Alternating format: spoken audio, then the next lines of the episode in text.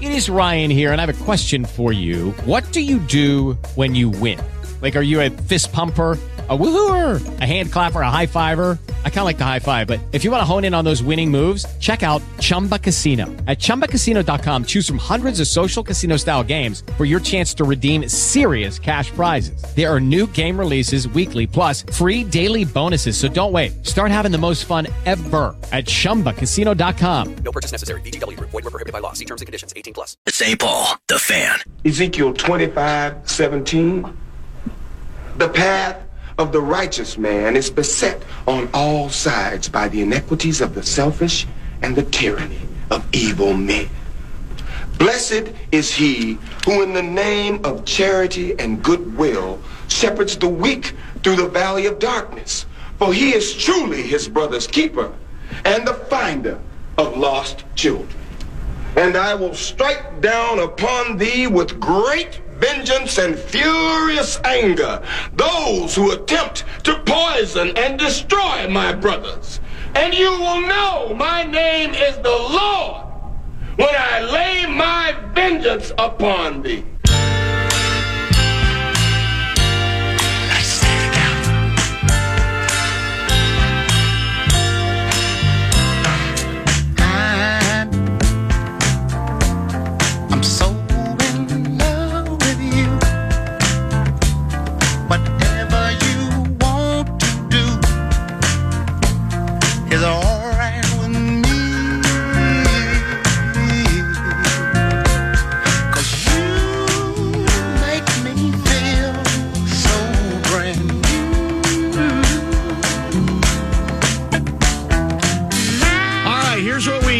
To cover between 9 and 11 this morning on this particular edition of Sunday Sermons.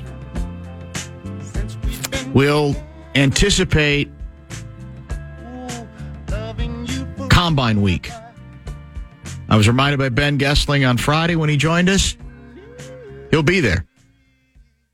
Ordinarily I'm bored with Combine Week. I don't find it as riveting and as fascinating as others do, especially because it's often when teams make really stupid decisions because they get too aroused by something they see. Yet this week, I think there is um, validity to the interest in this town because of the hope that we get one step closer to gaining resolution on any of a number of significant subjects. One, is there a quarterback that the Vikings determine is worth pursuing and that is pursuable and gettable in the 2024 National Football League draft?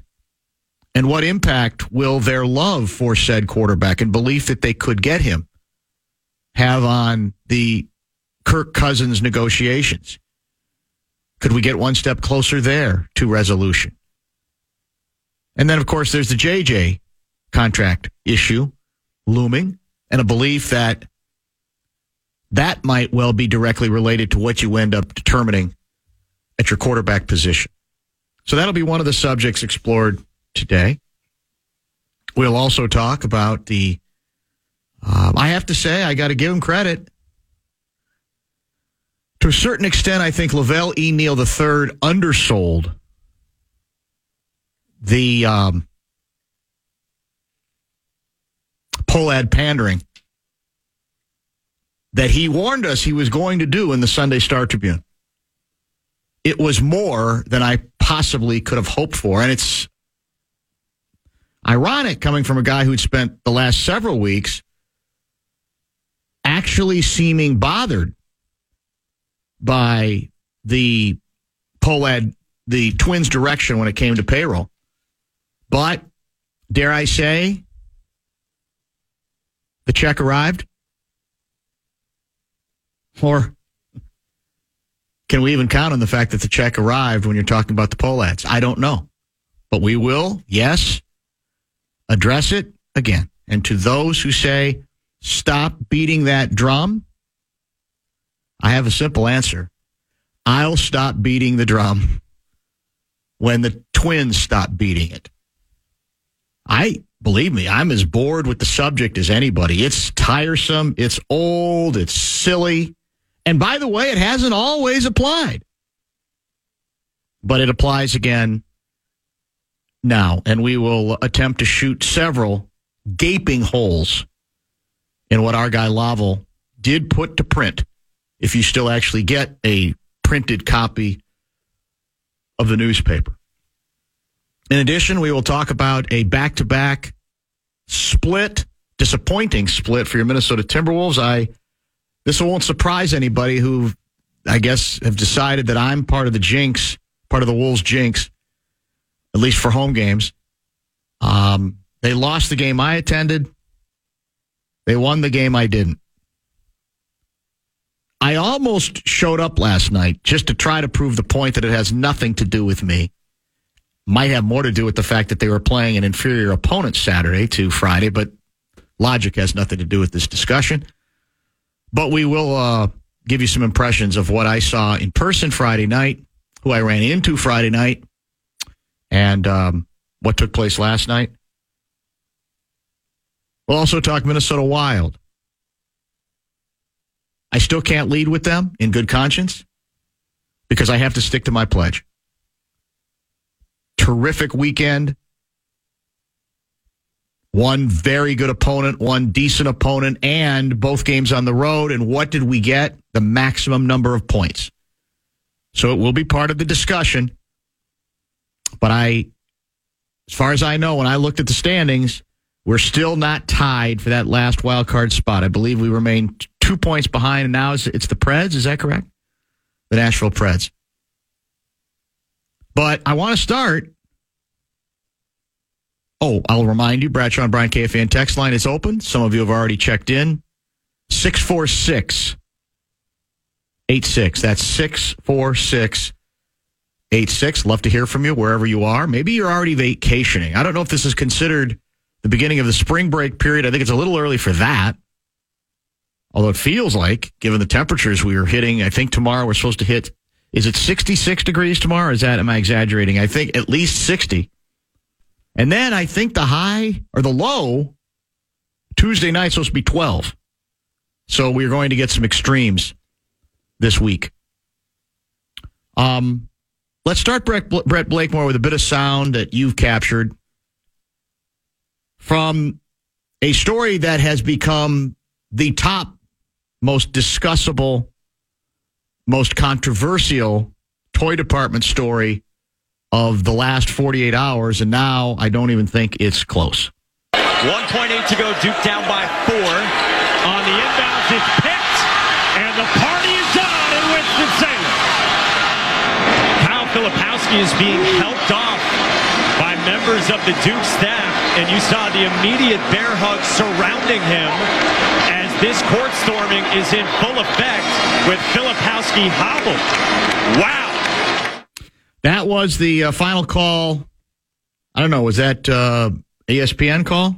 That was the TV call. TV call following Duke's 83 79 loss at Wake Forest. Duke's Kyle Filipowski ends up getting injured as he's trying to wade his way through a cavalcade of deranged, excited, possibly inebriated Wake Forest fans. They storm the court because that's what we do in college uh, basketball. And the more we're told not to do it, the more we're going to do it. And the court storming lecturers are aroused. They believe it's now open season on pretty much everybody involved, but more than anybody else, security. At, in this case, Wake Forest, but many, many other schools as well. I'm not a court storming guy. Been on record for years that um, it's tired, it's overcooked, it's overdone Frankly, to a certain extent, it is boring. There are no real unwritten rules as it pl- applies to, well, how highly ranked does the team have to be for us to think it is worthy of, of storming the court? There might have been standards at one point. Well, top team in the country, you beat them at home, maybe, maybe top five. But little by little, it's become no, it's too viral. It's too much fun. It's too visual. I get my selfies. I got to get on the court. If we beat a team with a royal name, that in of itself should be enough. By the way, will you look up the current ranking for Duke, the Duke Blue Devils men's basketball team? Out of curiosity, because I haven't been paying attention to them. I know North Carolina is ranked 10th. I don't even know what Duke is at this point. Duke is eighth in the AP. So not top, not number one, not even top five, but top 10. Royal name, we get it. Here's what bugs me. Now, again, understand, understand I, I am, I'm over the whole thing. Does nothing for me. It's become too easy for this to become the fashionable thing. But the issue at, at hand now that a player has gotten hurt, the the extent of the injury on Filipowski, I think they're calling it a uh, a knee sprain of some sort. It didn't look good him coming off the court. He got caught up. His positioning, unfortunately, he was kind of like right in the middle of the court, and the, he gets caught up in the swirl. Looks like he's trying to push people away, and then he kind of stumbles, and he ends up having to be helped off the court. I believe, by teammates. And this is what has been warned was coming. We had the Caitlin Clark incident a few weeks ago where she collided with a fan. And if you recall, um, the conspiracy theorists were out on that occasion saying that Clark actually hit the fan and then she milked it. They slowed it down, the tape, in Zapruder film like fashion to even suggest that Caitlin Clark milked the moment. But the next step was somebody's going to get hurt. And now somebody has big time program and it's how dare you? We warned you. Uh, the Purdue uh, foot, uh, basketball coach had warned that this was coming as well. And they were all right that eventually something bad is going to happen maybe even something worse than this, which looks like a relatively minor injury. Um, but what I despise is the finger pointing on the, the, the security failures and what Wake Forest didn't do. And this would be so easy to fix if you would just pay attention. I'm here to tell you, this isn't going to be easy to fix. If it were easy to fix, I think it would already be fixed. Because as I've said to Guardsy for years, and especially the last few months as this subject has come up, well, I'll tell you what, let's stay on schedule. I'll give you my number one comeback, what I think is the box to people who are losing their minds over this happening. And I'm not endorsing what happened at all. But in this case, I'm actually saying nobody. And I finally heard somebody say this on another show today. A basketball reporter say, you know, I agree it's bad, but I've not yet heard a single solution that is as simple as the people wagging their finger want to believe. And that's what we're going to get into when we come back. Uh, we'll be here till 11. Are you doing the show that never ends, 11 to 1, 30 or 11 to 1? What's it Uh, called? I, it's a little truncated, worst case scenario, Okay. 11 and 1245. because, what do you, why are you preempted? Uh, some hoops action we got to get to. Gopher Some uh, hoop- men's hoops? Is this the Nebraska game? I thought that was later in the day. Purdue and Michigan, I oh, believe. I see. So, Yes. yeah, we, I think we have uh, Gophers against uh, Nebraska men's side Mm-hmm. later in the day as well. So let's stay on schedule. Uh, we'll get to some texts on this con. Okay, round two. Name something that's not boring. A laundry? Ooh, a book club. Computer solitaire, huh? Ah, sorry, we were looking for Chumba Casino. That's right. ChumbaCasino.com has over 100 casino style games. Join today and play for free for your chance to redeem some serious prizes. ChumbaCasino.com. No purchase necessary. Full prohibited by law. 18 plus terms and conditions apply. See website for details. FAN, the fan.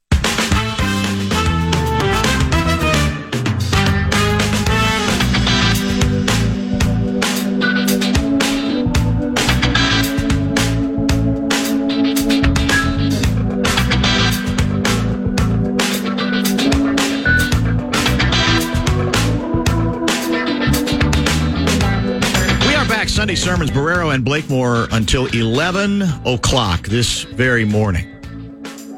Court storming back in the news. You're going to be nauseated by how much um, lecturing there's going to be on this subject because there's a universality to the story.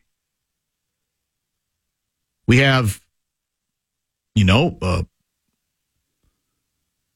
Williams Arena here. We've got Target Center here. Every major metropolitan area and some not so major have teams that play on uh, basketball in basketball gyms, basketball arenas, and the possibility of this taking place. And what has tended to bug me about it is this notion that what a fail by Wake Forest. Now, if there's an investigation, maybe we'll find out that there were certain things they could have put in place that they didn't. But here's what I'm going to ask you. What do you expect any school to do that could reasonably, without using force, stop hundreds to eventually thousands of close to the court, because that's what we love in college basketball, close to the court with free with quick access to the court fans decide we're going to celebrate on the court just the way everybody else does. What do you have in mind? People say well it never happens in the nba because for whatever reason good ones we hope to this point it's never really been put in people's heads that that is part of what you do when your team celebrates a big victory or even when it wins a championship. Although, if you go back far enough in history, I can remember a couple of uh, scenes in Boston Garden where indeed um, I can remember Larry Joe Bird having to shove people out of the way to get to the tunnel. So it's not unprecedented, but it's relatively rare. So it's apples oranges. That, that that's that's a stupid analogy. There is no fans haven't been conditioned over a period of time to believe we want a big game, we're storming the court, we're going for it at the pro level.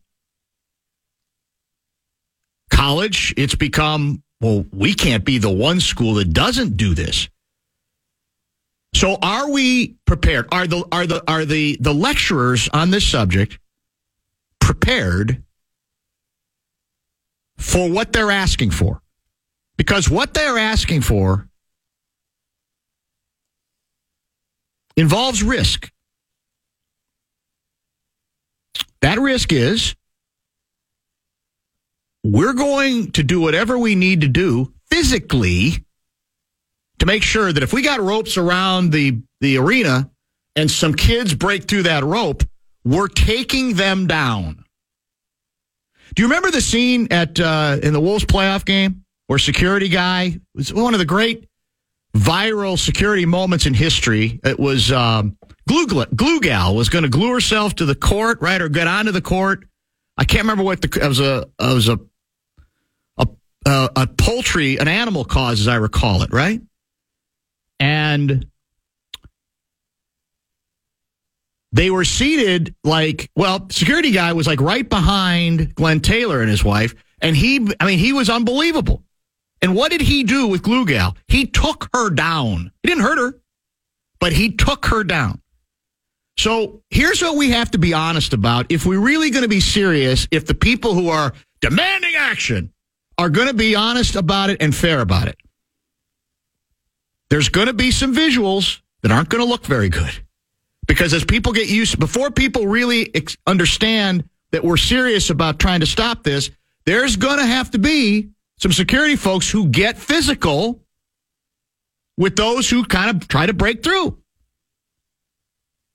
And if those scenes look a little bit, ooh, that didn't look good. Was that excessive?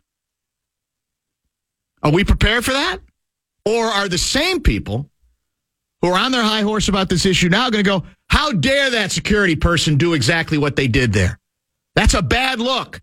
That's over the line. That's all I'm suggesting here is we're not being honest about why what I think is the real reason that schools are reluctant to really get involved in the kind of security that would be necessary to really strongly discourage the kind of stuff that we saw that ended worst case scenario um, in the Duke Wake Forest game. By the way, somebody texted me that Wake Forest was actually favored in that game. You, can you see if that's true against Duke? In any case, that's the part of this story that bugs me. I've heard a million solutions. We got to do this. We got to do that. We got to we got to up the we got to quadruple the fines. Um, I haven't heard a single solution that will work as effectively as I guess you're gonna you're gonna schools.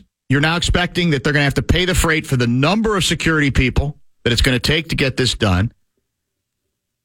And as I said, there's going to be some some ugly scenes that take place. Whose side are we going to be on then? Is going to be, well, yeah, it got a little bit more physical than we thought, but uh, let, let me give you another scenario.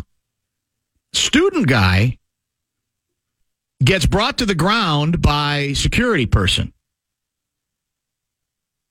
Gets back up and punches security guy or pushes back on security guy. All this stuff is part of what people don't want to talk about and is I, I'm firmly convinced is why there is this hesitancy on the part because the theory is a lot of schools well they just love the visuals you know then they can make a poster out of it online it's a wonderful thing we've had school presidents after like SEC football games who've been on the on the field they got they're they're smoking victory stogies they love the shot it, the visuals are wonderful and that's part of the issue. Schools have to decide which side they're really going to be on in this thing. And if you have school presidents participating, you're not exactly sending a discerning uh, message uh, or a discouraging message when it comes to, yeah, we don't love it. We'll pay the fine. It's not great. And we hope nobody gets hurt, but it's just too much fun. We're going to participate in it. Yeah, that's part of the story. But I really think that's the issue here. So again, be prepared for a whole week of here's the solution, here's what you have to do, here's why every warning now has been validated. How dare schools allow this to happen? None of those folks will have, trust me, an easy answer. They'll pretend it's easy because it's their answer, but it won't be easy because this is not easy. It is more complicated. It has been built over a period. It's it's been marinating for years to the point where it's all about conditioning. Like I said, Fans are not conditioned to storm court, pro courts, pro fields. Has anybody ever stormed a rink? Have we ever had I in the history? had Like, this- have we had a couple? I think we've had this conversation. I think only like once and twice in history. And again, ever. part of that is it's harder. You got um, here's here's another one of the ideas that was thrown out. That's just i- asinine. Maybe if we could put somehow come out with plexiglass along the edges of the court. Really? You really think that's practical and that's going to work? Somebody said, I suppose snipers would be excessive. Yeah, probably it'd be a probably be a bridge too far. There the- is. Go ahead. You I. I can confirm that Wake Forest were favored by two and a half points. They were favored by Just- two and a half. yeah. Won the game and storm the court. And the excuse will be, well, still it's Duke. And um, you know, that answers it. We got a lot of texts coming in. We're gonna get to some of those. I do want to talk, as I said, we got a number of other subjects to cover, but plenty of time to do it. Bradshaw and Brian KFAN text line is six four six. On the fan.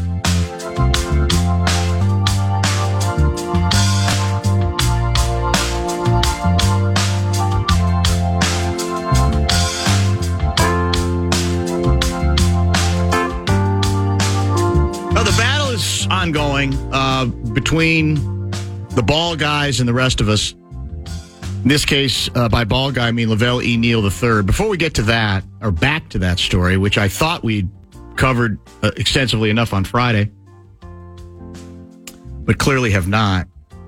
Let's get to some text via the Bradshaw and Brian KFAN text line on um, the court storming scandals that played out at Wake Forest, where the Demon Deacons were favored to beat beat them, and their uh, fans, largely their student section, stormed the court, got a player hurt, Kyle uh, Filipowski. Uh, Dan, a factor in security. This is from uh, Jason in Northbrook, Illinois, formerly St. Louis Park slash Edina. A factor in security is the fact that the majority of these schools hire these grandfatherly and grandmotherly types of security. Needless to say, these folks aren't deterring people from storming the court.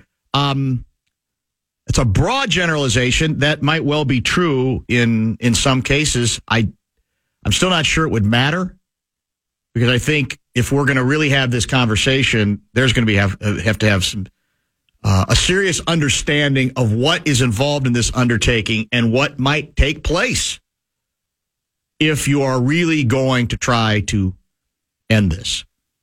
Provide students with proxy badges tied their student ID slash account. If the cards read they entered the court, they're immediately levied a fine to their account. Eh, come on, man. And then how do we know they're going to pay the fine? Uh, that that's not going to work. Um, storming the court. The basketball term "cagers" is in reference to the basketball court being surrounded by a fence to prevent fan interference. This worked in the old days. Maybe we need that again. Ha ha. Yeah, uh, basketball players used to be called cagers. Did you know that? Cagers. Also, Long- go back a long time ago. can we talk about how the the badges won? What if they just take off the badge? Yeah, it's just I it's like uh, it's uh, that's where that's what you're saying. We're, the, you're going to hear a bunch of stupid ideas like no, no offense, no offense. It's just that's not going to. It's you got to think about this. That's just not going to work. Um, my thoughts on this topic: assign a percent value to the seats and a disclosure stating if there's a storming of the court, the seat will be fined this percentage. Then only the seats on the winner's side will be fined. The percentage will be a value of the school fine. I don't even know what that means, but I again don't think it's it's particularly going to work. 507 guy writes, Love the show, Dan, but the court storming conversation is similar to the handshake line. The amount of times it's an issue isn't worth making sweeping changes. Tell your players to try and protect themselves.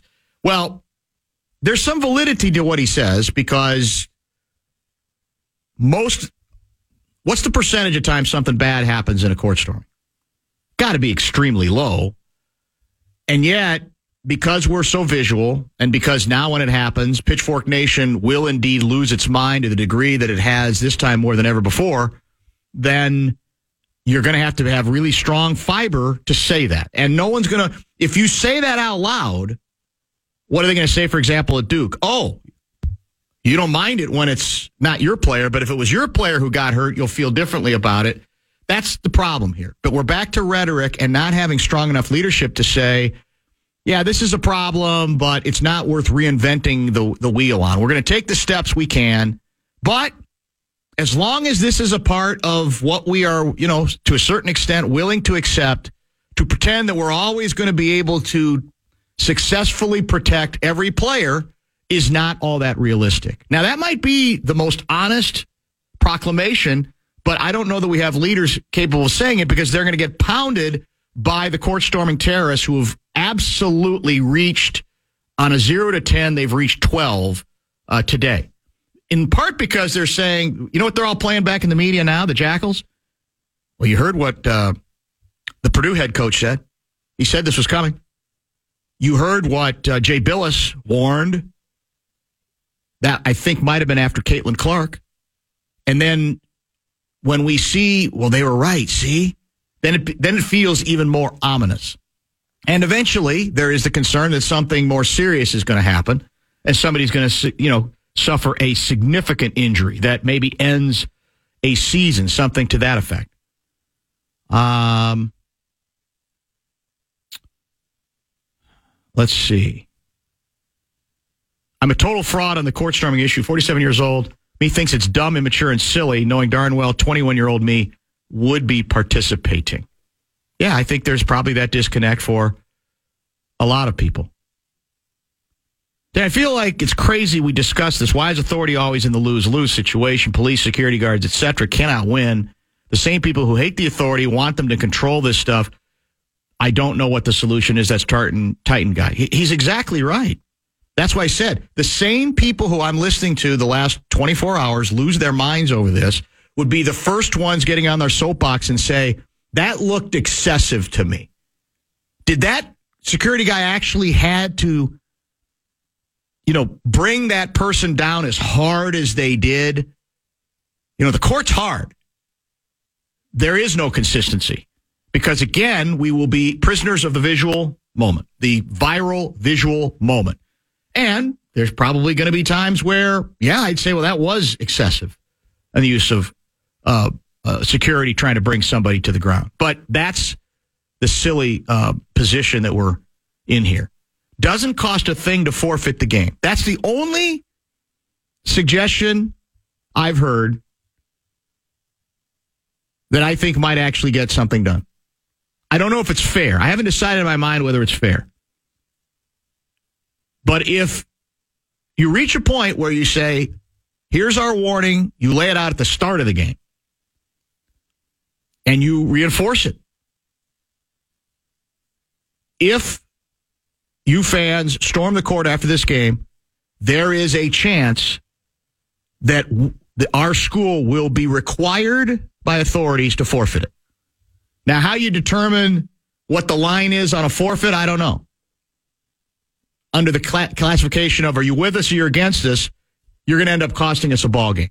But again, the uproar from some of the same people who are going crazy now would once again be off the charts, especially if it was a game that had any significance. I'll keep an eye on the text. If anything else interesting comes in, I'll let you know.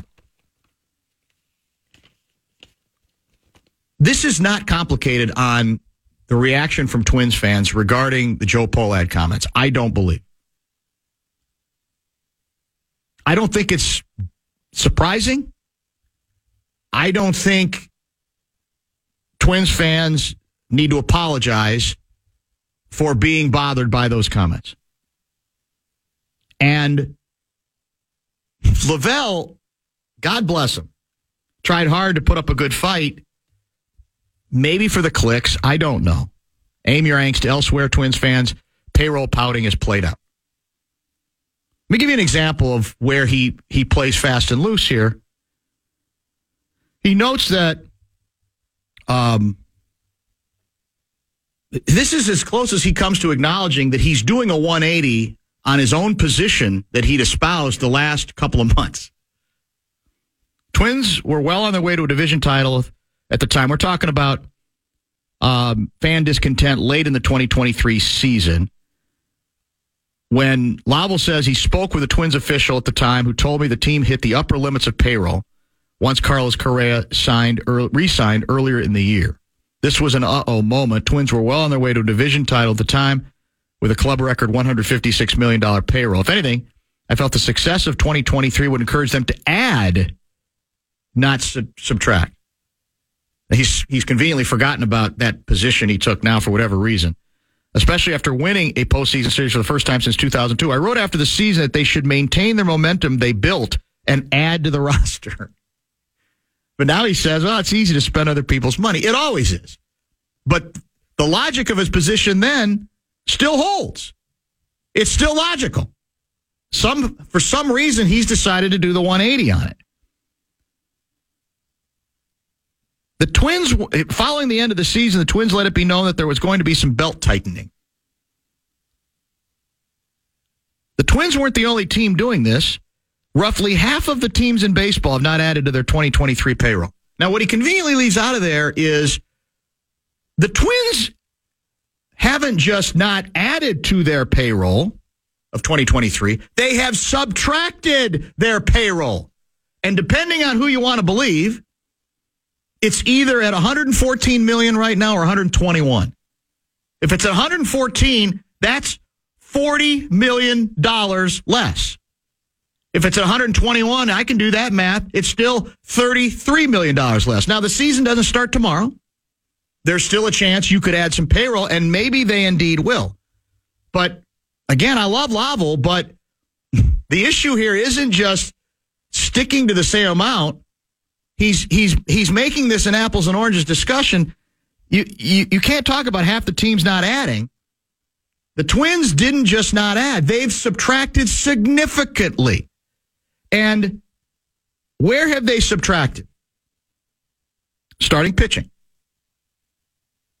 And if you are, you do not have to be a hysterical, delusional, over the top, out of control, Pohlads are always cheap kind of guy to say, hmm, what did I enjoy? What what was the biggest breakthrough on this team between 2022 and 2023? Starting pitching at the top of the rotation.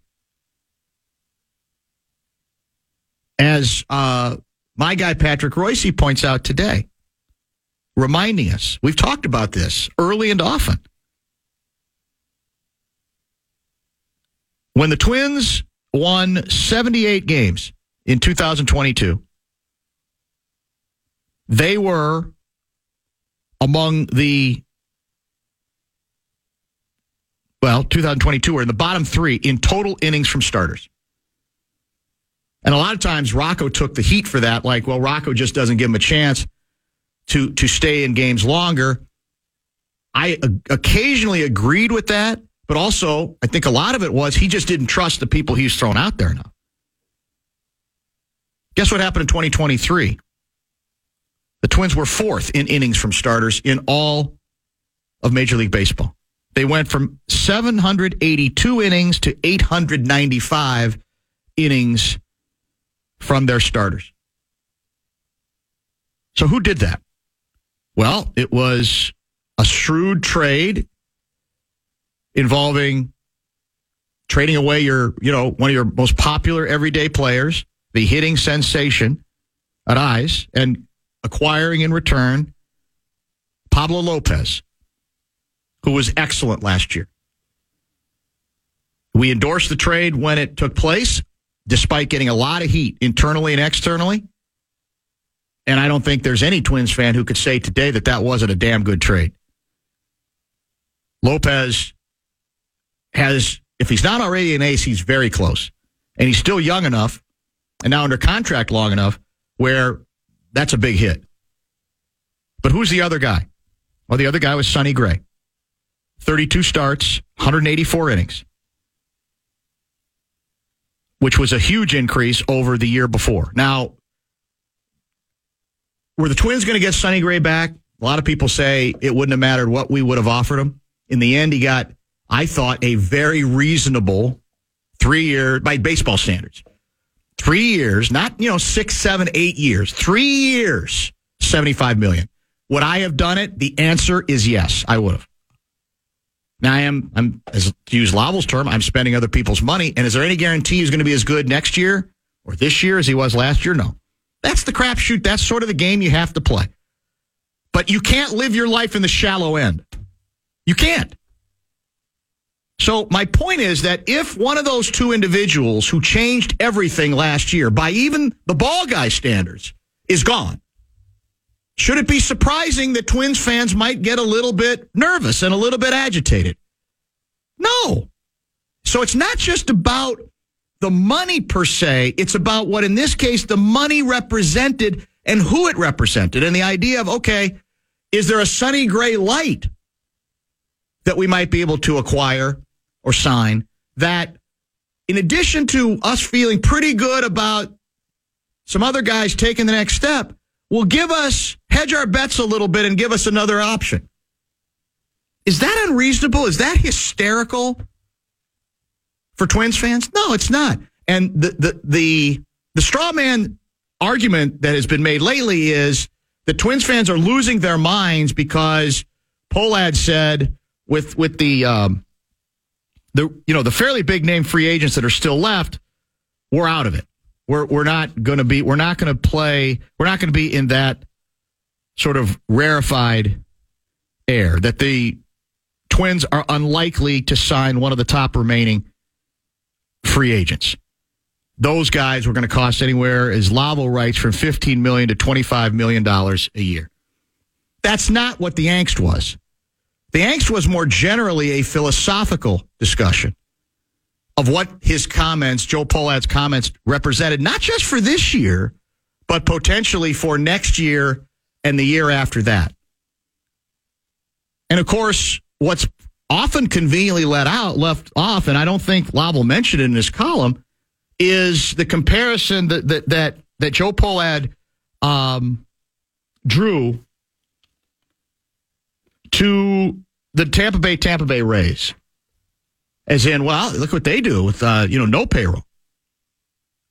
A terrible message to send to your team, your fans, no matter what your intention is. So let me triple down on the belief that you do not have to be a, mindless, hysterical, court storming idiot to be bothered by this trend and what it might mean in reducing the margin for error for your favorite baseball team that was starting to feel more like your favorite baseball team again. Because in the end, it's up to the players. They'll determine how this upcoming season is viewed. And maybe enough pitchers will ascend from within that this will become immaterial and would be will become moot. But to use Lavelle's own logic, you have a chance to build on momentum that you have created for the first time in, I think, a fairly meaningful way off of the second, basically the second half of last season and um, the relative playoff success. You at least won a series, right? And you've chosen not to do that. You've chosen to make this the time. Well, we got to make up for lost time. We're really, you know, um, what's the word I'm looking for here? There's a word for the an organization that takes care of its own people. It'll come to me in a minute. Um, you know, we protected uh, uh, our non-players during COVID and continued to pay them, and somewhere along the line, somebody's going to have to pay that bill. well, and it it turns out in this case, it's it's the product apparently, and we're going to cross our fingers and hope that we've got enough things going internally. The irony here again is the front office should be congratulated for the way they finished last season, for the position that they were in. This isn't a really a front office rant as much as again as it's a it's a it's a directive that clearly was sent from on high and said here's what they're going to do and they're going to put the you're going to do and here's they're going to put the best face on it because they have they have no choice. And they may even try to convince themselves, ah, we can paper over it. But we're also at this point where well, we're going to be favorites to win the division. And you say, okay. 87 victories won the division last year, I think. I think it won 87 games. Nice record. Meaningless in, in the East. But what's going to also give us the best chance to go someplace? To do something once we hit the postseason, to take the next step, maybe win another series or a series after that. So, no, you don't have to apologize if you're concerned and have expressed it publicly that, oh, they were at 155 million then and they're 114 million now. Well, that's a lot. Or even if the other number is accurate at 121 million.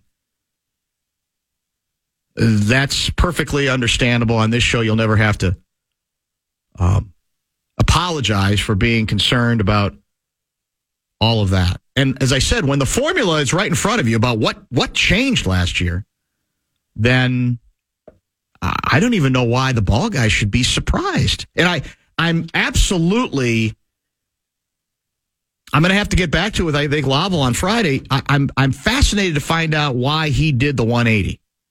Because as I said, this is a 180 from his own position that he had been taking, and somebody got to him. Like I said, I don't know who. Um, ball guys, for whatever reason, don't seem to like they they don't seem to want to disappoint this organization. I don't know if it's they like being patted on the head. Good job. You know, uh, thank God somebody stood up to mock these stupid, idiotic, irrational fans. Is it that important to you? Because understand they too have, they're not coming at it from any objective place. They're coming at it from, God, this, well, maybe this will help our, uh, the PR hit we seem to be taking. And again, ultimately, PR will, will be secondary to how the team performs. If the team picks up right where it's left off, this will be forgotten. It, and at that point, it, w- it will be acknowledged on a show like this. Hey, they figured it out. Good for them. They were right. I will still maintain they didn't know it, it would go this well. They couldn't know because of the unproven nature of the people they're asking to do what the Sonny Grays of the world were doing a year ago. And I don't want to turn Sonny Gray into Bob Gibson, but it's a curious reversal. And Lavelle points out that he thinks the Twins should leak what the TV deal that they ultimately had to settle on is. He's apparently assuming that it's so paltry a number compared to what the Twins expected they were going to get that this will um, bolster their case for what they've done. I've suggested that if indeed the number was that low, they already would have. We already would have heard about it. But I'm wondering if the real reason we haven't heard it leaked to this point, because they're very good at leaking over there, is that it's a pretty healthy number that will not actually bolster their case. Hopefully, we get at some point to the bottom of that as uh, as well. So again, I'll say to the people who I heard from Friday and I'm hearing from a little bit today, why are you pounding away at this? Well, because I picked up the Sunday newspaper and a writer is pounding away, Lavelle is pounding away at it from the other end, as he told us he warned us he was going to do. I'd drop it as soon as um, it will be. It, it could be dropped, but it the the idea that, like I said, Twins fans are all stupid when they always say that the Twins are being cheap. Well, I try to take it on a case by case basis. And I don't care if you want to, I, whether you want to use the word cheap or another word, it, it doesn't matter what the word is you use. They've made a decision. They have made a change that is significant enough that people should not at all be surprised that folks are going to notice. They can do it. It's their team. But it's almost like we're going to do this and we don't want you to make a big deal of it because we just don't want you to make a deal. You don't have it both ways. You can do it, but people have a right to respond to it and say, well, this doesn't really add up. Or this seems curious that this would be the time that you would you would do it. And again, close circuit to Lavelle, teams not adding their payroll is very different than what the Twins have done, which is slash their payroll. Our number two will include Wild Wolf. The Fan. You have mental forces of nature. And you will atone. Sunday Sermons brought to you by JTR Roofing.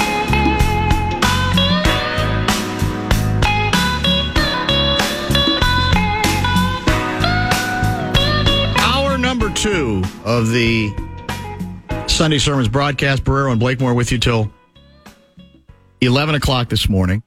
Um, we got a lot of other stuff to get to this hour. I do want to get to a tweet regarding the uh, court storming discussion that I found intriguing. Um, he writes, I haven't seen the full Zapruder on the storming, but didn't it look like Filipowski tried to pancake a kid who was trying to run past him? Uh, Filipowski is Kyle Filipowski. He's the Duke player who was injured after he got caught in the uh, the mob madness. Wake Forest fans storming the court after the favored Demon Deacons knocked off Duke 83 79. Um, I will say that if you break that film down, and it's being broken down, it does look a little odd about what he seemed to be trying to do. Do you agree with that, Brett Blakemore? It to me, it looked like he didn't really make an effort to No, to get to out of the way. It looked Yeah. like I'm almost going to try to find a way to create contact. Now, I don't even know if that's fair to him. The reality is that's why you try to create zones of cones of safety around these guys. And you've seen it happen some games where they've gotten smart enough towards the end to literally like a cordon of actual like either I don't know if it's student managers or assistant coaches have tried to create a barrier between the fans and the visiting team. But I guess the moral of that story is maybe he's frustrated that they lost. He's he's pissed off to see all these people come on the court. And so he's not in the mood to do what he should do, which is to dodge everything. That's part of again why you say, I do believe in this cliche. I really do. I think this is what we have to get to, condition people to consider. The court is not the place for fans. The stands are not the place for players or coaches. We have seen historically, especially in the latter, what bad things can happen when players make their way into the first couple of rows of seats to confront people or whatever, or Malice in the Palace is the worst example. Uh, then that goes back now decades. But um, yeah, I, I I do see, I actually do see a little bit of of what uh, the suggestion is there as well. Um, I'm not going to turn this into blaming him, but I'm going to say uh, if you look at the tape, it, it's his his movements are a little bit um, on the odd side. And I will here's here's I can't get in his head, but here's my guess.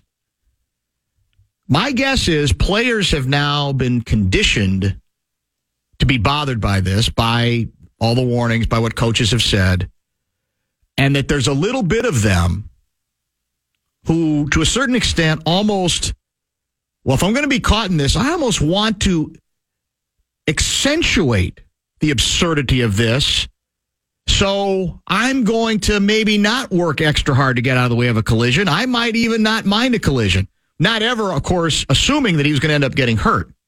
He didn't want to get hurt, if indeed that was the moment where whatever injury took place to his knee uh, took place as well. We have more sound that um, Brett Blakemore came up with for the start of the show. Let's hit it right now. Jab wide by Hartman, and that's going to do it. The Minnesota Wild win three games out of four this week in a huge test for Minnesota as they look to get back closer to that playoff picture. And boy, are they making a push. 7 1 and 1 in the last nine, 10 3 and 1 in their last 14 as they come into Seattle and end the Kraken's four game point streak with a 5 2 win here from Climate Pledge Arena. There's the final call. We finished the weekend with a maximum number of points. Now, in Blakemore's world, it would be six, right? But instead, it's four, which we'll well, take. yes. We'll take the four. You'll take the four because they were both regulation victories, correct? Yes. And that concluded with the um, five to two victory last night over the Kraken, who I think scored first. Didn't they, They score did. first? Yeah, they scored within like a couple of minutes, and it felt like, uh oh, here we go. Here comes the train. Uh, by the way, do we have an update on Eriksson Ek, who got hurt? Um, I think he left with an injury against the boards. Is there any update on his condition? I don't think it's supposed to be serious. That would be the one downside to what took place. And as you're looking for that, well, Hynes did say post game that he should be. he fine. should be fine. Okay. Yes. And this followed up, probably a more impressive given the um, who you're playing, a victory the night before over the um, Edmonton Oilers. And uh, what was the final there? Was four to two? We beat Uh. Edmonton four to two. Was Gus? Now I was at the Wolves game Friday night. Was Gus Bus as good as has been written and reviewed? Was that, to use the words of one of his teammates, I think it was Middleton, looked like the old Gus? I would agree with that. He he made forty some saves. I think twenty three saves in the third. It was an all out onslaught from the the high powered Oilers in the third. They just couldn't get by Gus. So it it positive signs from the goaltending, especially with the way Fleury's been playing for the most part, and now that Gus win in Edmonton. Um, things are starting to turn around, and even Johansson got a goal last night. So how about that? Boldy, seven goals in his last eight. And uh, according to Joe Smith, That's 22 goals, 39 points in 39 games under John Hynes. Kaprizov, eight game assist streak, which is the longest in the uh, National Hockey League. His eight game point streak is the second longest in the NHL. Zuccarello, eight assists the last four games. Uh, Eriksson Ek extends his point streak to a career long eight games. And um, I want to read you a, a comment from Joe, see if you agree. It almost seems like the Wild's best players are trying to will the team into the playoffs. The red hot top line of Kaprizov, Eriksson Ek, Boldy continues to dominate, and the rest of the group is feeding off of them. Is that what is generating this particular surge? Do you agree? He's absolutely correct. It's it's in my opinion, it's been probably ninety five percent of the top line doing most. I mean that uh, the game against Vancouver where they scored ten goals. I think every one of them but one involved the top line. Um, I think it was the Rossi goal. Every other every other goal involved the top line or the top power play unit. Uh, with Zuccarello scoring the same thing last night. Kaprizov getting two goals. Um, Zuccarello four assists. It's all the the top guys, Yeah. and I think you're you're not getting. My concerns is that you're not getting a lot of production from your Freddie Gaudreau's, your your Dewars, your Duhaimes. Um, but right now, the first line is carrying them so much they don't even need it, but they will when they get into the playoffs. But will they get into the playoffs? I guess it's looking more likely, but I don't know if it is likely. If that makes sense. Big knockers got to knock, as we say. So that's good that you're you want your big knockers to lead you, but at some point to expect them to continue to stay as hot as they are now is questionable, and that gets back to getting some stuff from other places. But maybe that comes when they most need it. I don't know. So you have been, I think, for a while in the group that says, um, I'm just not buying. I mean, I, I, I don't, I don't, I know this isn't a bad team, but I just don't see it. So are they close enough? Have they surged long enough for you to revisit that, reconsider that? Are you still also uh, remaining as stubborn as I am that um, I, I, I can't, I can't get myself, I, I can be encouraged, but I can't get myself yet that excited. Well, to define it, get excited to make the playoffs. Yeah, sure. I'm I'm excited about making the playoffs. That's I think it's entirely possible the way this team's playing that they could make the playoffs. When they get there, I think they're going to get trounced. I don't think it's it's been happen. It's happened five years now where whether it's Kaprizov or Fiala or Yeah. whoever, um, they get shut down. That top scoring line gets shut down by a much better team, and they, there's not the depth scoring enough to cover for it. And they and they can't create goals by themselves in the playoffs. And I get it, it's a tight checking game, and we want to. We've been going into the playoffs now for as long as this organization's been around. With we got to be grittier and Yeah. stronger and tougher, and they can't score. We they got Well, but is it possible? by Jake Allen. Is it possible now we can be carried for a series by this red hot top line if they are able to play at that same level, which they really haven't? Our to- is our top line, and it's made, been made up of different people, obviously. Has our top line ever played as well as it it probably needed to? See, part of the problem is I've said for years.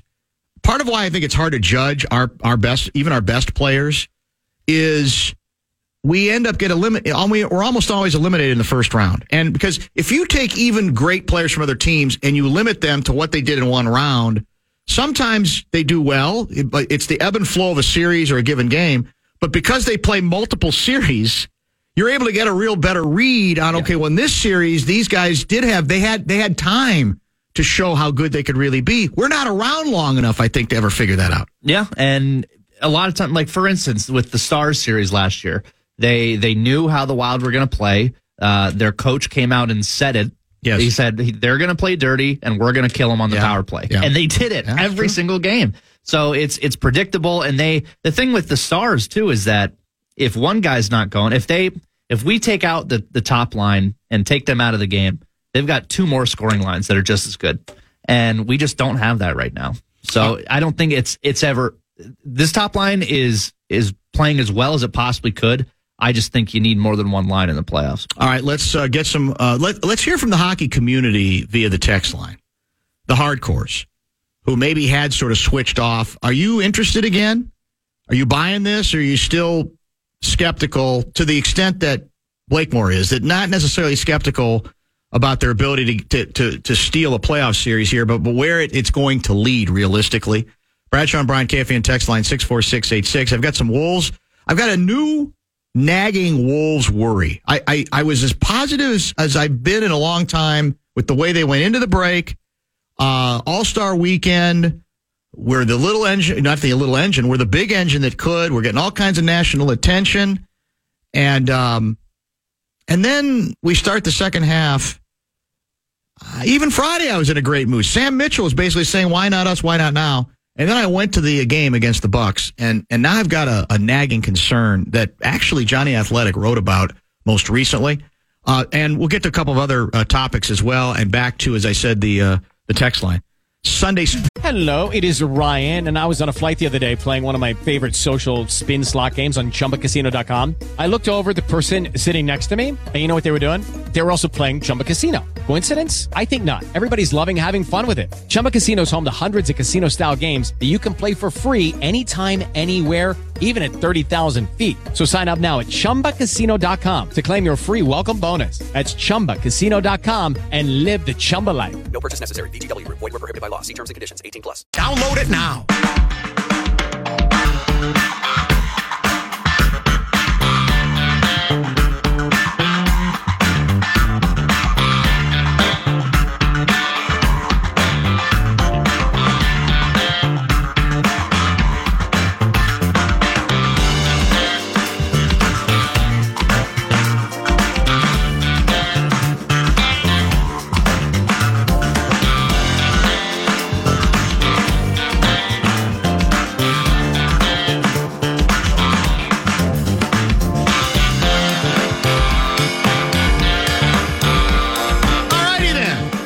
Sermons is back.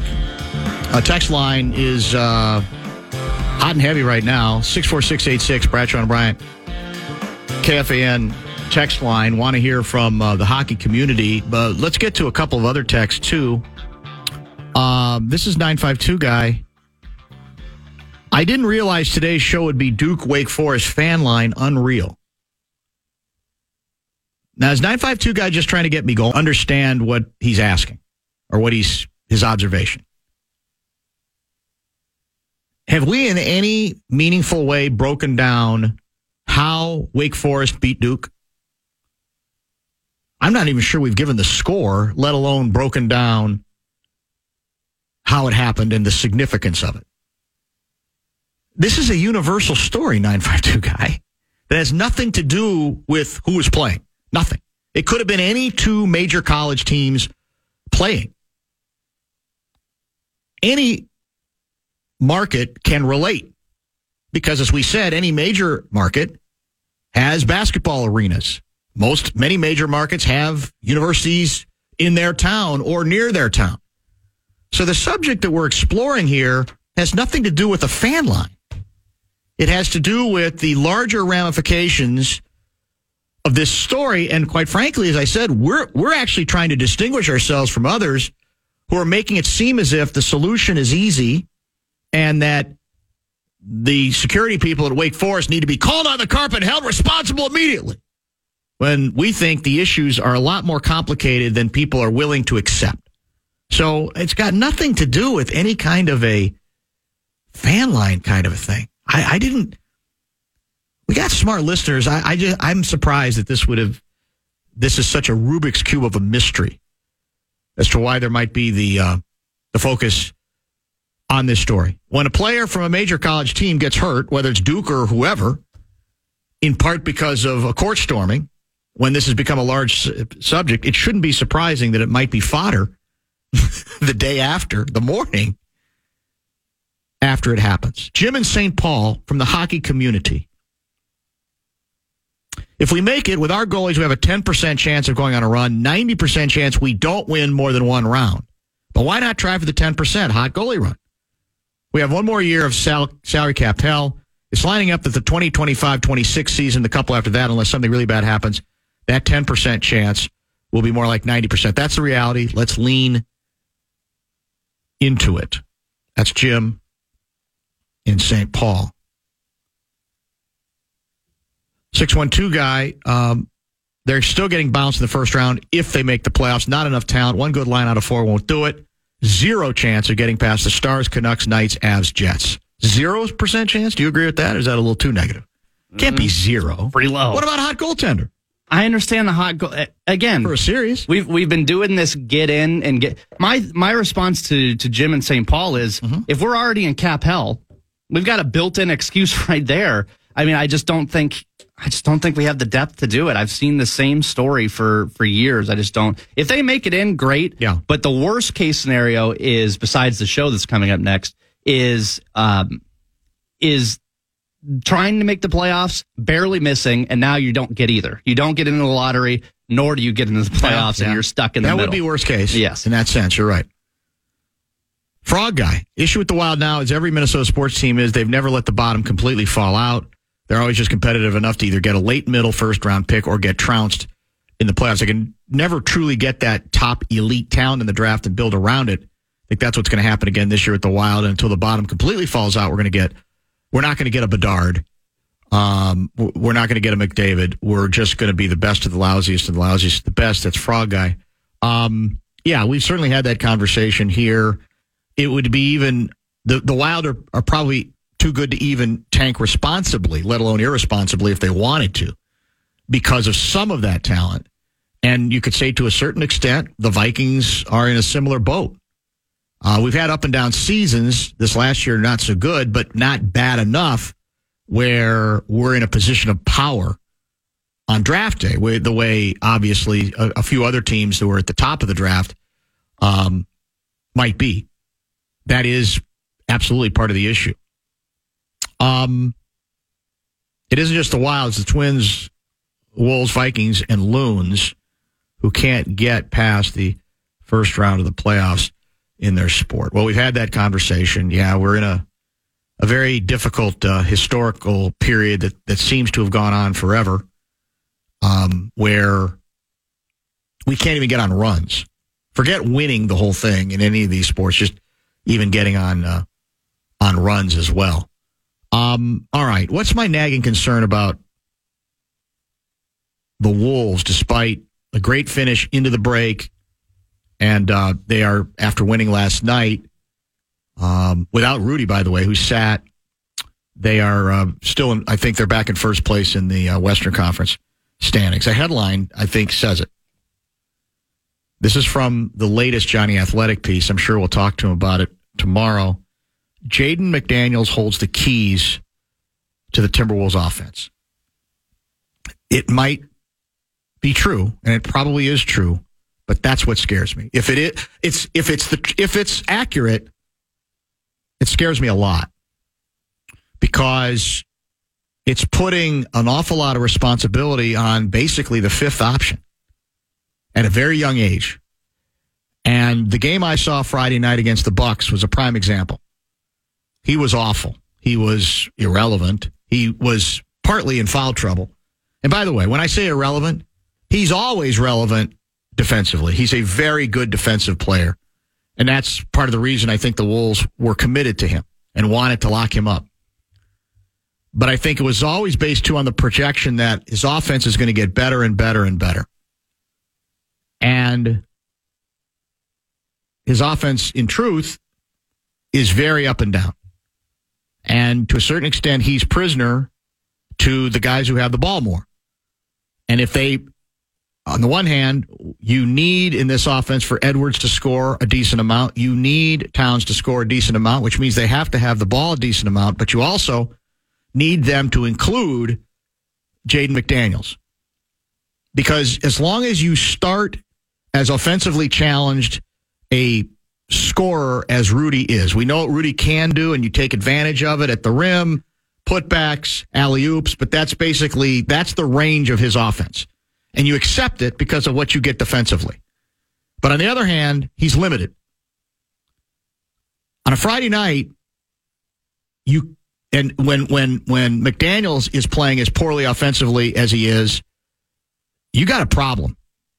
If you have two players that limited offensively or giving you that little offensively, that's going to come back to bite you in the postseason. And the, there was an interesting quote in the piece from Finchy. Key for this last 27 games for us is his, as in McDaniel's high level, consistent play for sure is going to have to be there. His consistency is still moving in the right direction. I hit a couple of big threes last night in the fourth quarter. The question is whether you can count on that. It is my, my one nagging concern about this club. As long as Rudy is on the floor, you're already you're you're you're subtracting a little bit offensively. You just are. And again, you accept it because of what you get elsewhere. But if McDaniels is going to be as meaningless as he sometimes is and was Friday night against a good opponent offensively, that's 40% of your starting lineup. That's a problem. That, in a sense, makes it harder on your big two and your point guard Conley to try to carry the uh, load entirely. And the question is whether the Wolves are asking for too much from him too soon. Right? I mean, he's basically the same age as um, Anthony Edwards, if I'm not mistaken. Look up McDaniel's age, will you? He's either 20, he's 23. So he's a little older, but not considerably older. That's where I'm beginning to wonder, too, if this is another case where, well, maybe you got to consider other combinations late in games and, and even consider sitting him. Now, again, at the expense of what he can do defensively, because he's he's a, such a willing guarder, defender, and he can guard anybody. He can guard out on the perimeter. It's it's amazing to see how he can move defensively, and it's so important to what this team does. But that's the concern. Are you going to get enough out of him consistently enough offensively to where you can live with having another non-offensive player on the court in the playoffs? On the fan.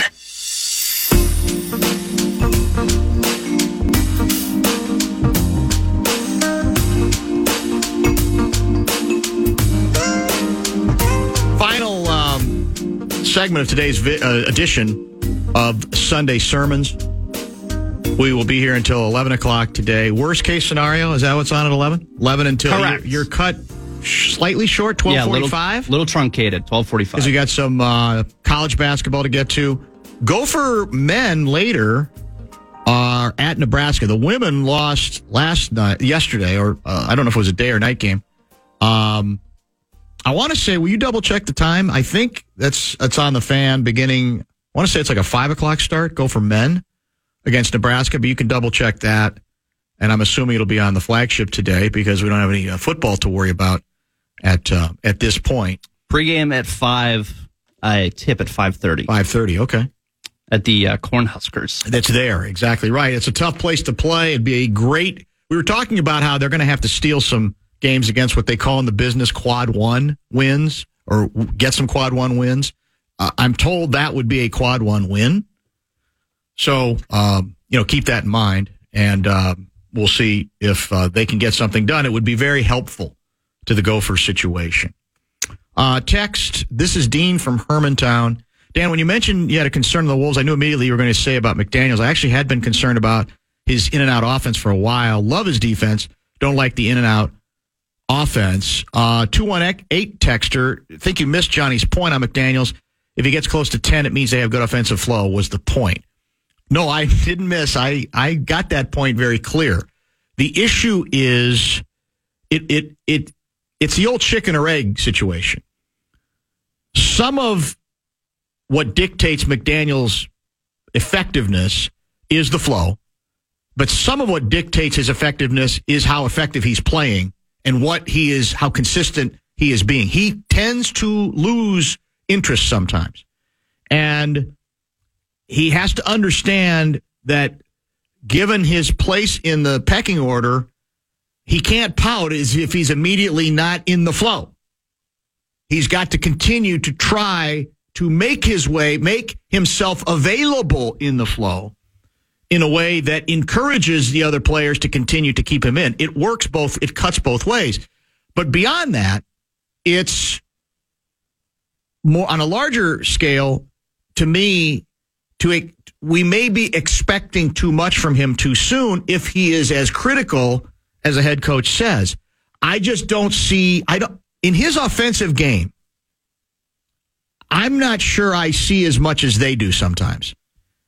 When I say at times he can do some good things, you you you got to ha- you got to be able to do them more uh, consistently, and I I don't see that. So no, I got the point completely. The the we know things are going really well when he gets to ten to twelve. Yes, yes, we get that. It doesn't happen often enough, and we are we saw it the impact that was going to have, for example, in a game like a game against the Milwaukee Bucks. And I'll go back to the entire plan, I think, has always been a bit risky offensively. Look, look at our ratings offensively are still not very good. They're not. And they have the the objective was, all right, we know we're never going to be as good as our defensive rankings, but let's see if we can get closer to the top 10.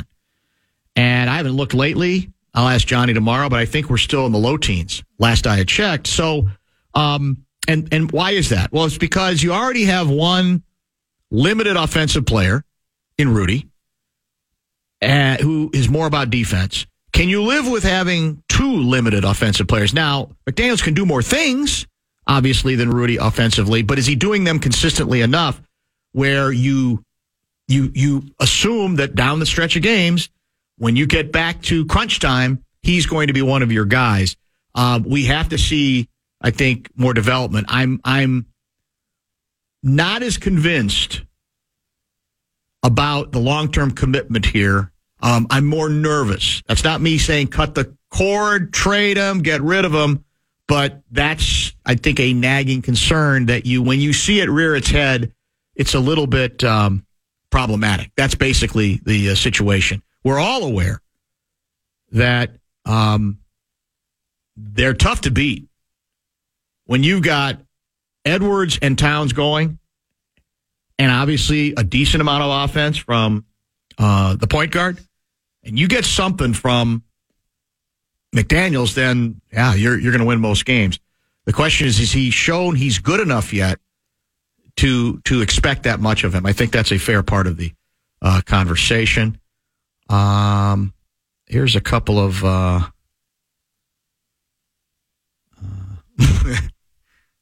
I got a text here from uh, Andy Kotz, formerly guitarist with the Ronnie Low Band. You you would watch us at Cafe Lux back in the early 2000s. I have an offer for you. Basically, I think the offer is uh, hold on. Let me see. These texts are coming in a little too fast for me. Uh, my music for your programming. He apparently has heard a little bit about uh, some of the changes we're making from a bumper music standpoint. See, that's a good question. I don't even know if he if that matters, the way we're uh, w- what we've been told regarding licensing issues, can it, can somebody just say, "Well, no, it's okay to use my music because I like the promotion that I might get out of it"? Uh, it's a very, very que- a, good question. It's good to hear a a voice, a name from the past as well. Um,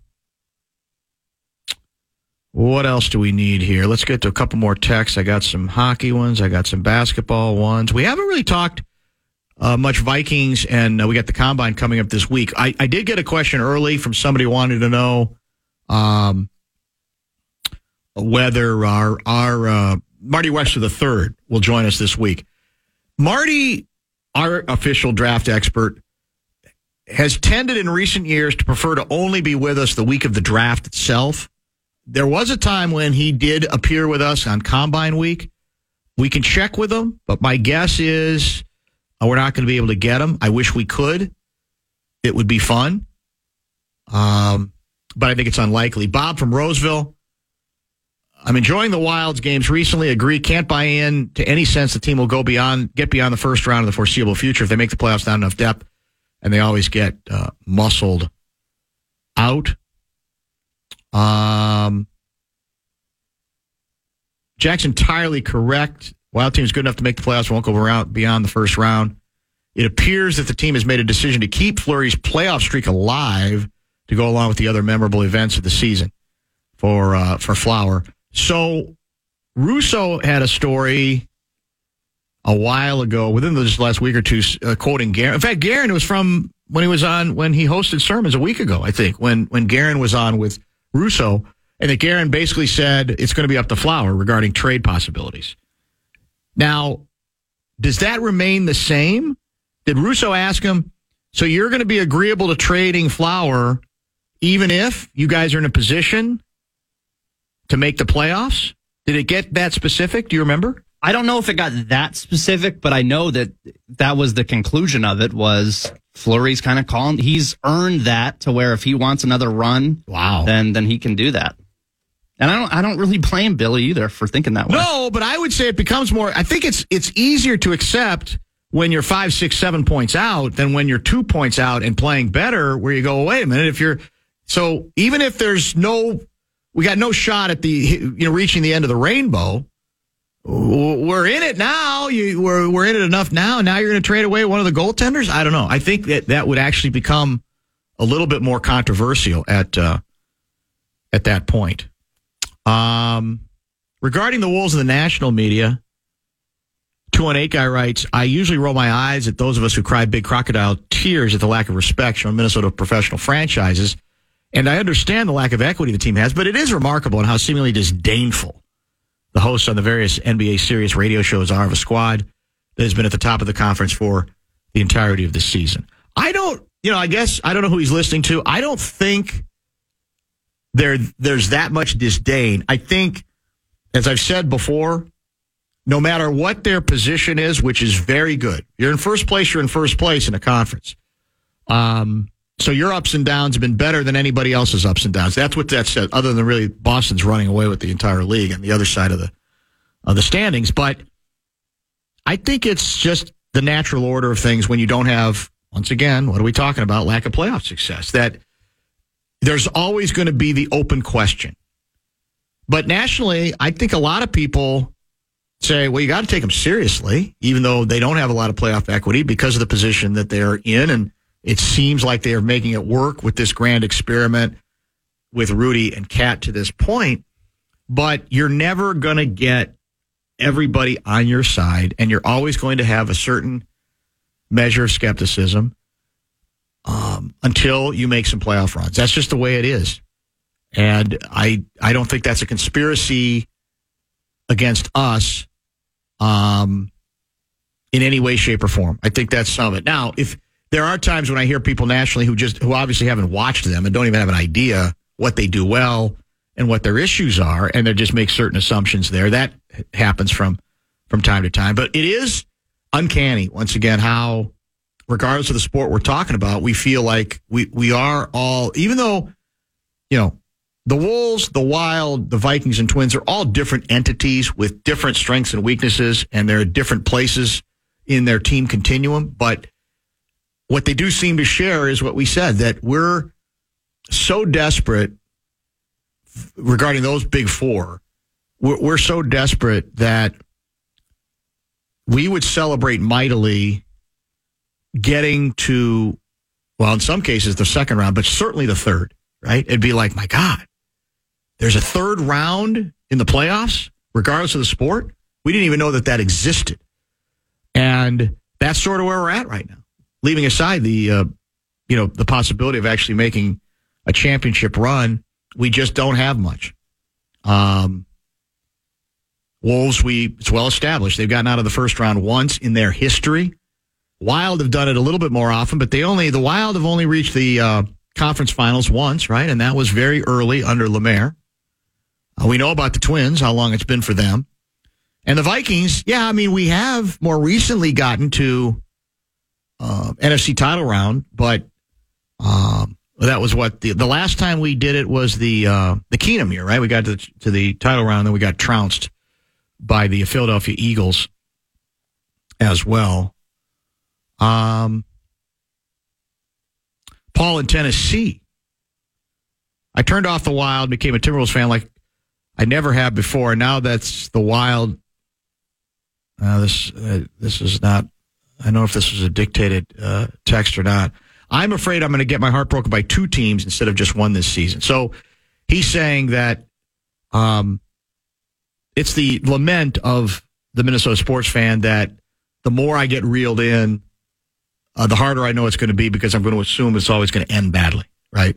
And I get that to a certain extent, although a lot of uh, cities and teams can say pretty much the uh, the same thing. At some point, I don't think you can allow that to get in the way of your enjoyment of what's taking place. Because on that basis, you're not going to be able, by the time you, you know, glom onto it, it's going to be too late to have really invested. I, I'm a big believer.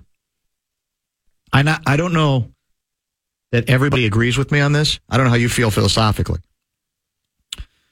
I've never bought the notion that you can wait to invest emotionally at the very last minute in a team's run and enjoy it. I don't buy it. I think you're lying to yourself. I think to a certain extent, if you haven't invested emotionally all along the way, and that means accepting the possibilities you're going to get your heart shattered, I don't believe you can fully appreciate it when it goes, when it ends well, when you end up winning a championship. How do you feel about that?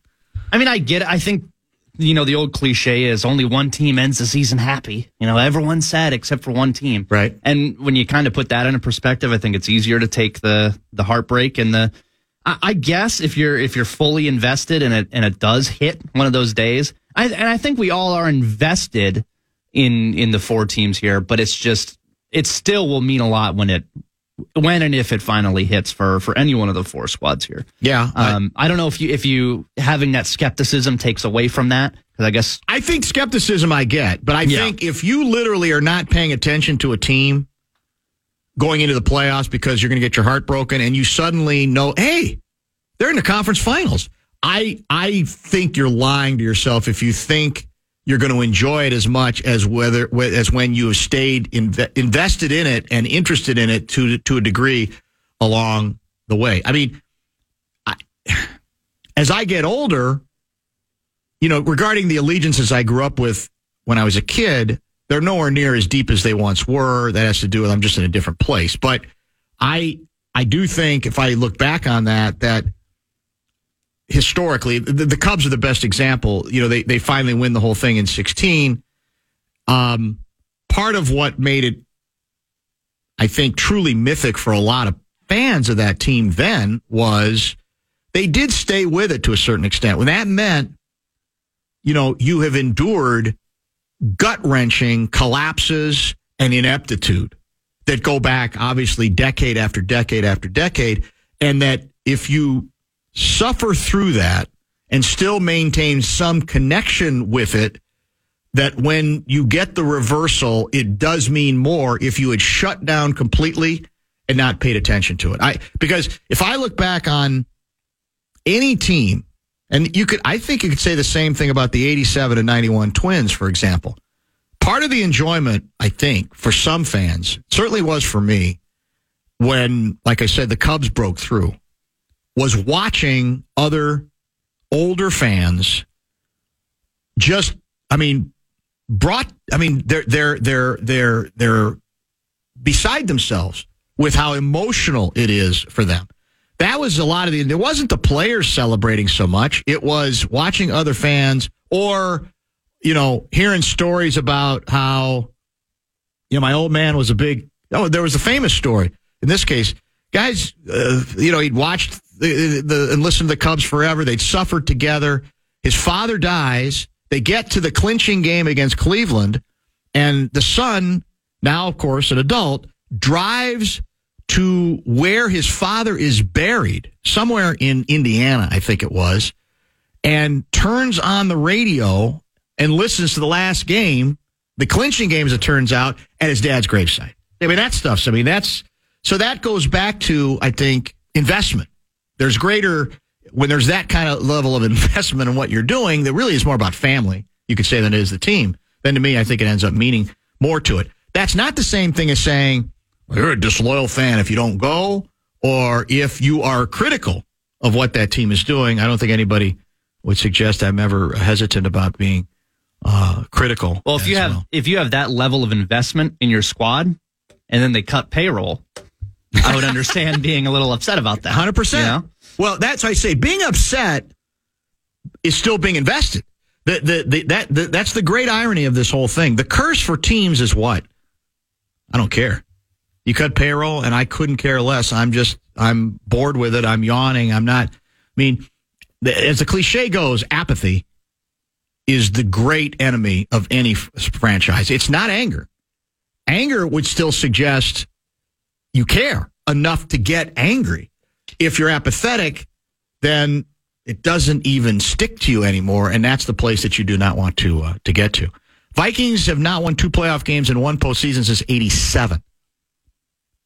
Every other NFC championship run since then, we've had the first round bye and only won the division game. That's a good stat. That's true. I mean, we've gotten as far as we did in '87, but we had uh, we had did not. That was the year we had to win two playoff games. We were upset uh, specials specialists in New Orleans and then uh, San Francisco as well.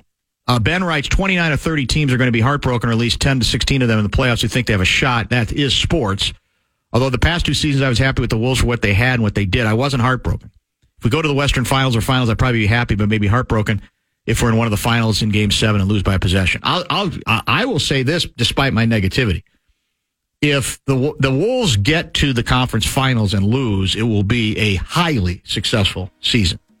If they lose in the first round, even if they're playing a team that's got some pedigree that might be dangerous, um, it's going to be rough. It's going to be very difficult for people. This is what happens. You get to first place in a conference, there's going to be a, a greater expectation. I don't believe that you have to get to the finals. I think if, if the Minnesota Wild get in and win a, a single round, people would hold a parade, right? That's the irony Damn of. I mean, we're we're ex, our expectations have been you know worn down over a period of uh, decades. So I think that's the way we look at it now. What's coming up next in the fan? Worst case scenario for Nice. an hour and 45 minutes. Myself, Max, Robbie, we're all here. Outstanding. Um, looking forward to it. Have fun with that, and then a lot of college basketball in the fan, including the Gophers uh, at uh, pregame at five. Gophers, Nebraska, five thirty. I am back, I think, with Guardsy tomorrow. Johnny Athletic among our guests on uh, Bumper to Bumper, beginning at three o'clock. Have a great weekend.